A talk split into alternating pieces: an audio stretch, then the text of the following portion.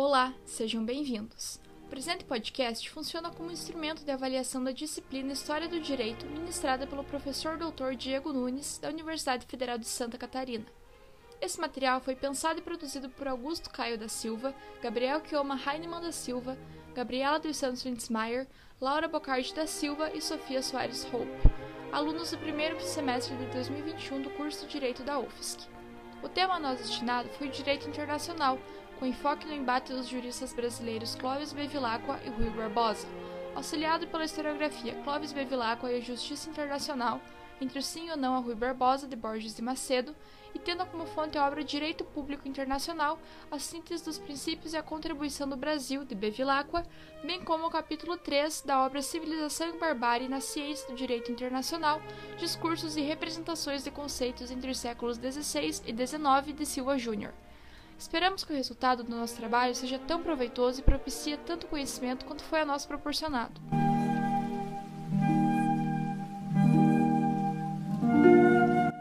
Pois bem, o texto da historiografia inicia com a apresentação do cerne do nosso trabalho, Clóvis Bevilacqua, grande jurista brasileiro que foi consultor jurídico do Itamaraty entre 1906 e 1934.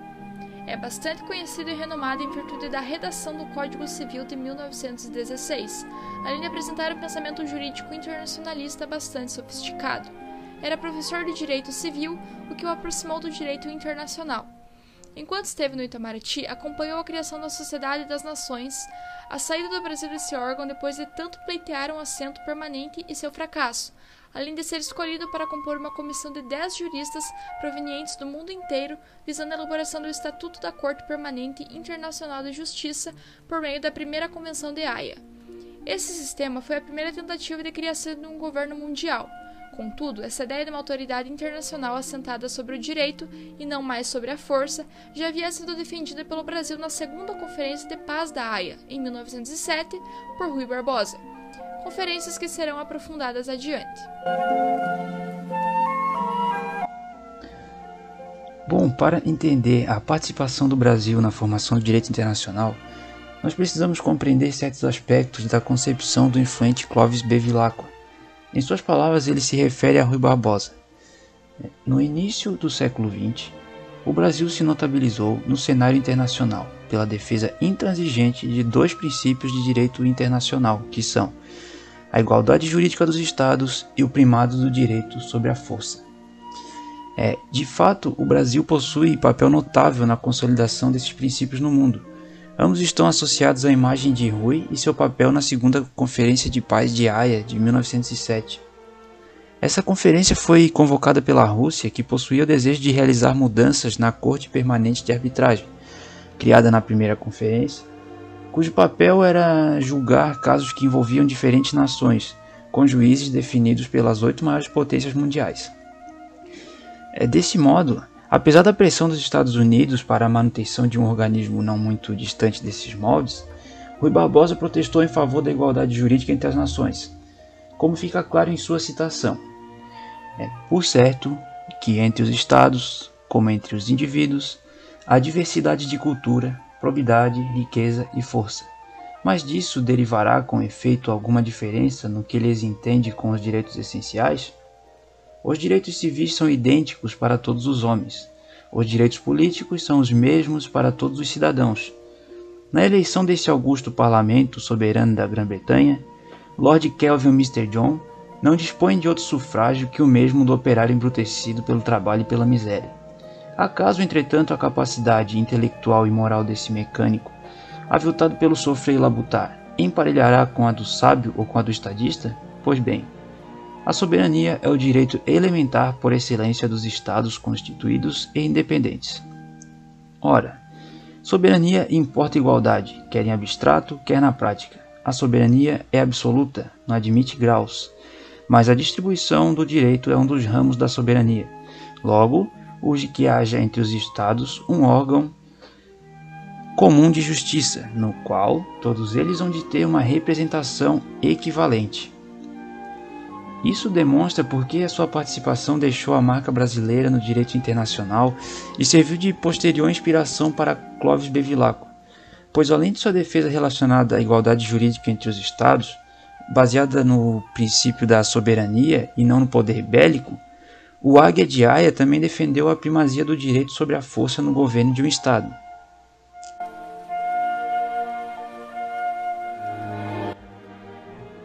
Mas, embora Clovis tivesse sido influenciado pelo seu antecessor, havia algumas divergências em suas compreensões, visto que Rui Barbosa não era simpático com a ideia de um judiciário internacional, pois isso resultaria em um golpe à soberania dos Estados.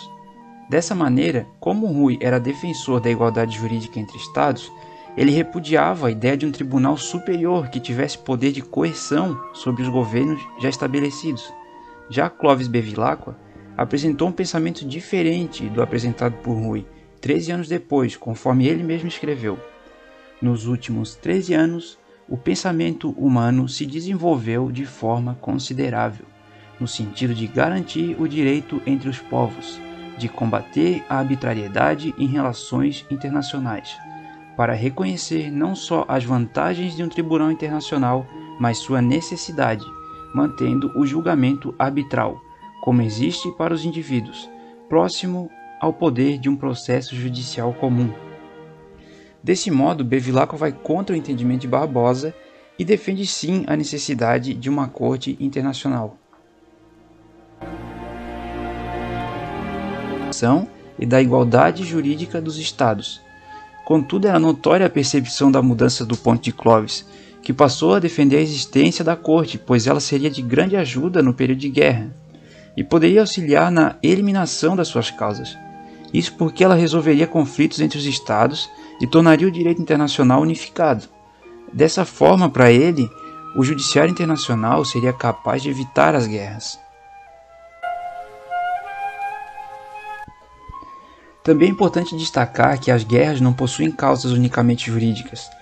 Todavia, o idealismo de Woodrow Wilson, do século XX, com seus 14 pontos de paz, possui grande influência para que o contrário fosse pensado, o que foi bem frequente em ambas as conferências de Haia.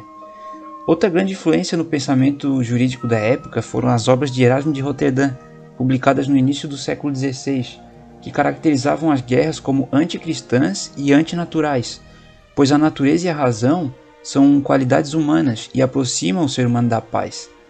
Já a tendência do homem ao ódio é explicada pela solidão e o amor pela conveniência. Portanto, para Erasmo, a causa das guerras são as fúrias que libertam esse ódio do inferno e o gosto pela disputa.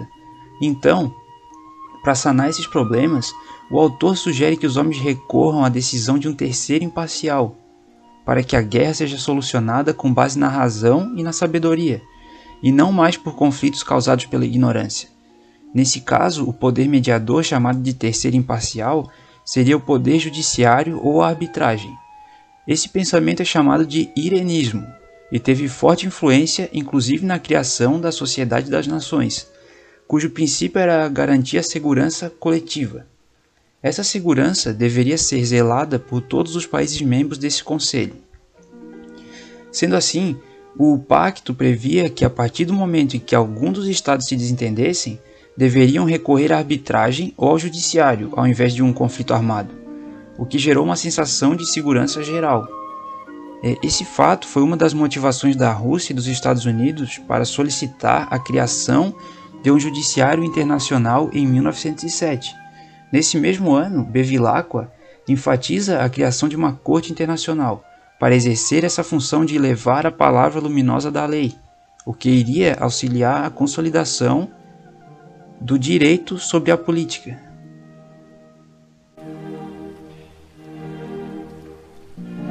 Logo, é visível que Bevilacqua defendeu a prevalência do judiciário sobre a arbitragem. Ele fez uma citação para expor que o judiciário americano poderia auxiliar no embasamento do judiciário internacional. Ele utiliza muito esses aspectos do judiciário americano para pautar o seu projeto, como o número de membros da Suprema Corte Americana em comparação ao Tribunal Internacional. Ele ainda cita a crítica de Rui Barbosa ao Judiciário Internacional, feita 13 anos antes para evidenciar o fato de o pensamento humano ter tomado novos rumos. À vista disso, Clovis presumiu ganho de causa para a proposta norte-americana e não a de Rui, ou seja, um projeto contra Rui.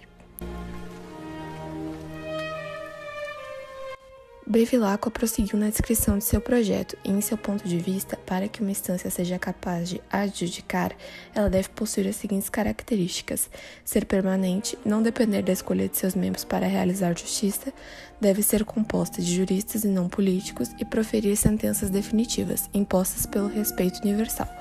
Contudo, a escolha dos árbitros tornou-se um problema, e para solucioná-lo e consolidar o predomínio do direito na sociedade internacional, toda e qualquer arbitrariedade deveria ser eliminada.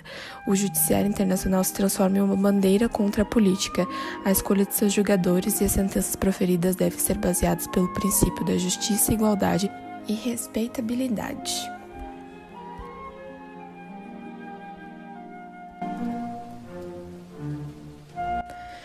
Tal afastamento da política proposto por Clovis busca atingir um público específico, nesse caso, aqueles que acreditavam haver uma distinção entre conflitos de natureza jurídica e política. A guerra também foi um fator que contribuiu para essa visão. Isso porque auxiliou na eclosão de um pensamento contrário ao irenismo. Obras como a do alemão Max Scheler ajudam a interpretar como as guerras podem ser vistas nesse ponto de vista. Para ele, as guerras são realizadas em nome do futuro, procurando um novo rearranjo, uma nova ordem. Logo, como ela produz o direito e a moral, ela pode ser considerada justa. Ela resolve controvérsias de maneira racional, uma maneira de conflito em que o direito não consegue. É possível, portanto, perceber como essa imagem do iluminismo estava subvertida, e alguns plenipotenciários de Haia possuíam pensamentos semelhantes ao de Schiller. Rui Barbosa defendia a igualdade total entre Estados, contudo foi contestado pelo representante alemão, e para ele o poder exibido pelas nações mais fortes cria um direito acima de qualquer julgamento dos Estados mais fracos, visão contrária às bases do helenismo. Entretanto, a vitória dos argumentos de Rui foi evidente. Apesar disso, esse ponto de vista não desapareceu após a vitória de Barbosa. Anos depois, Clovis deparou-se com pensamentos anti-irenistas, o desprezo, o desprezo por esse tipo de visão alinhava Rui e Clovis. Diedrich Nihom e Alberto Torres, em relação ao procedimento de escolha dos juízes. Ele sugere que a escolha deveria ser feita pela própria corte. Desse modo, a corte seria constituída dos mais cultos juízes do mundo. Sua única preocupação seria o desenvolvimento do direito, sem obrigação de prestar contas a qualquer país. O projeto brasileiro tampouco foi aceito por potências como os Estados Unidos, Reino Unido e Alemanha, os quais acreditavam no poder de cada potência para designaram árbitro por nove anos. Esse projeto também era bastante falho. Já Alberto Torres optou por um projeto que se alinhasse com o princípio da igualdade dos estados com os interesses das grandes potências, discordando dos anteriores. Nessa época, ele publicou livros com essa temática, propondo no primeiro a Organização para a Corte Internacional de Justiça e na segunda trata de uma instância adjudicatória internacional para embasar seu pensamento ele faz malfadadas explicações para justificar-se. Nenhuma das duas opções garantia imparcialidade para uma instituição tão importante como a corte. Alberto acreditava que apenas soluções jurídicas não acabariam com a guerra, uma vez que ela possuía diversas causas de natureza não jurídica. Em uma de suas obras, ele percebe que a maneira de resolver os conflitos das guerras é por meio de uma solução judicial e arbitrária, e a maneira de fazê-la é aperfeiçoando o que já existia antes, essa justiça. Consistia em eleger juízes para a corte por um colégio eleitoral composto por países da Aliança Mundial. Corpo esse dividido em sete classes e cada um possuiria um certo número de unidades definida por influência capital. Por exemplo, Nihon também afirmava que esse tribunal deveria ser válido para todos os países, até os que não fazem parte da aliança. Esse projeto englobou, de certa forma, ambos os lados. Porém, países ricos e influentes tinham vantagem sobre os menores e mais pobres. Dessa forma, Bevilacqua não aceitou o projeto. Em seu ponto de vista, os juízes não deveriam compor a corte por sua nacionalidade, e sim sua cultura e capacidade. A escolha deles não deveria ser feita por diplomatas e políticos, mas delegados técnicos. Tais atitudes manteriam o princípio da igualdade jurídica tão zelado pelo internacionalista. No projeto de Clovis, a seleção dos juízes, depois do primeiro processo especial para defini-los, eles mesmos escolheriam os próximos, garantindo a qualidade dos profissionais. Ao referir-se ao projeto dos juristas citados anteriormente, Bevilacqua busca mostrar que as propostas possuíam defeitos, mas também méritos. A questão mais controversa era a jurisdição da corte. O consenso era da CPIJ limitar a sua atuação a disputas interestatais. Todavia, a discordância se tratava de que se um país, a partir de membro do estatuto, aceitaria automaticamente a jurisdição da corte em todas as controvérsias futuras. Sobre isso repousava a maior dúvida: se o Estado poderia trazer um caso para a corte de forma unilateral. Essa é a maior diferença entre a arbitragem e um judiciário internacional, e se dá pela ausência de uma autoridade central no direito internacional. Rui Barbosa, em 1907, mostrou-se ferozmente contrário a isso. O comitê elaborou um projeto que consagrava a jurisdição obrigatória para todos, porém não foi aceita por ferir o artigo 14 do pacto. Dessa maneira, a proposta de Raul Fernandes consistida em o Estado ter a liberdade de emitir uma declaração pela qual aceita a jurisdição obrigatória da Corte, declarações essas incondicionadas ou condicionadas a uma reciprocidade ou um limite temporal, foi aprovada. Para Kelsen, não se trata de uma jurisdição compulsória, haja visto o fato de haver possibilidade de recusa por parte dos Estados. Cabe ressaltar que essa proposta não foi inicialmente apresentada pelo Brasil, a inicial era de Clovis, apesar de ser bastante sutil e confusa. Para ele, os juízes deveriam ser inamovíveis. Nesse aspecto, a crítica de Clovis e Rui a sua ideia de insistir em uma justiça arbitral se torna bastante evidente. Suas declarações apontam para esse fato. O jurista se restringiu à competência material da corte e não sobre sua jurisdição ser facultativa ou obrigatória. Clovis, na tentativa de explicar o seu projeto, deu ênfase na frase que as partes se submetam a ele, subentendendo-se que as partes que se submetem ao tribunal submetem-se também à sua jurisdição. Por esse motivo, Rui Barbosa se mostrava tão insubmisso ao judiciário internacional. Alves buscou se afastar da visão de Rui, não por serem dissemelhantes às dele, mas a partir do momento que os dois passam a discordar em razão da inamovibilidade dos juízes. Para o primeiro, a grande diferença entre a arbitragem e o judiciário internacional não é apresentada na inafastabilidade da jurisdição, mas na impossibilidade de escolha do julgador. A Corte Permanente de Arbitragem tinha seus árbitros definidos por meio de uma base causuística. Eles não faziam parte de um órgão da Justiça Internacional, diferente juízes da CPIJ. Ademais, o episódio de Bevilacqua considerar a facultatividade da jurisdição como algo óbvio, apesar de esse ter sido um grande alvo de discussão entre juristas. Interessante perceber que, dentro das perspectivas do jurista, o direito internacional nasce da vontade dos Estados e da solidariedade entre eles, sem deixar de lado a soberania intrínseca deles. Ela que o dará liberdade para agir, fato esse explicitado em sua obra O Direito Público Internacional, a síntese dos princípios e a contribuição do Brasil, a partir do momento em que ele explicita que o Estado pode cometer ações ilícitas dentro do comércio internacional, desde que seja para atender os interesses legítimos e que depois restaure o direito violado. Com isso, Clóvis Bevilacqua chega à conclusão que a CPIJ deve dispor apenas de jurisdição facultativa, posto que as restrições ao poder dos Estados não representam possibilidade de serem presumidas, mas expressas. Ele partiu da noção de que a jurisdição internacional, quer arbitral, quer judicial, seria voluntária, e por fim, discutiu-se intensamente sobre a obra a qual prescrevia que a Corte não teria competência para conhecer as questões entre indivíduos, nem aquelas entre pessoas jurídicas de direito privado, de um lado, e de pessoas de direito público, de outro. Essa discussão pautou-se acerca dos limites da jurisdição internacional. Para o autor em questão, ela deveria ser a mais ampla possível e conhecer todas as questões dentro do direito internacional, porém, ele restringe os conflitos internacionais aos interestatais apenas. Sua definição para conflitos internacionais é serem aqueles que ocorrem entre Estados e não pertencem nem ao direito privado nem ao direito público interno. Tratando-se do direito internacional privado, seus conflitos são resolvidos internamente. Por fim, ressalta-se que Clovis Bevilacqua ganhou notável reconhecimento como civilista, porém sempre atuou no direito internacional. Vale também destacar as semelhanças entre Bevilacqua e Rui Barbosa, juristas brasileiros que, mesmo por caminhos e ideias distintas, visavam organizar a ordem mundial mais pelos moldes jurídicos do que pelos moldes políticos, com a primazia do direito sobre a força, isso como medida fundamental para a preservação da paz mundial, no entanto, é claro, sem desconsiderar a soberania estatal. Esse foi o produto do podcast do Grupo H sobre direito internacional, sobretudo no contexto brasileiro. Esperamos que os ouvintes tenham tido uma excelente experiência. Os agradecimentos destinam-se ao ilustre professor Dr. Diego Nunes, a nossa querida monitora Maria Agostini e a toda a equipe. sendo que o roteiro foi produzido por Laura Bocardi da Silva, edição por Augusto Caio da Silva, falas de Gabriel Kioma Heinemann, Gabriela dos Santos Lindsmeyer e Laura Bocardi da Silva e contribuição, fora dos microfones, de Sofia Soares Hope.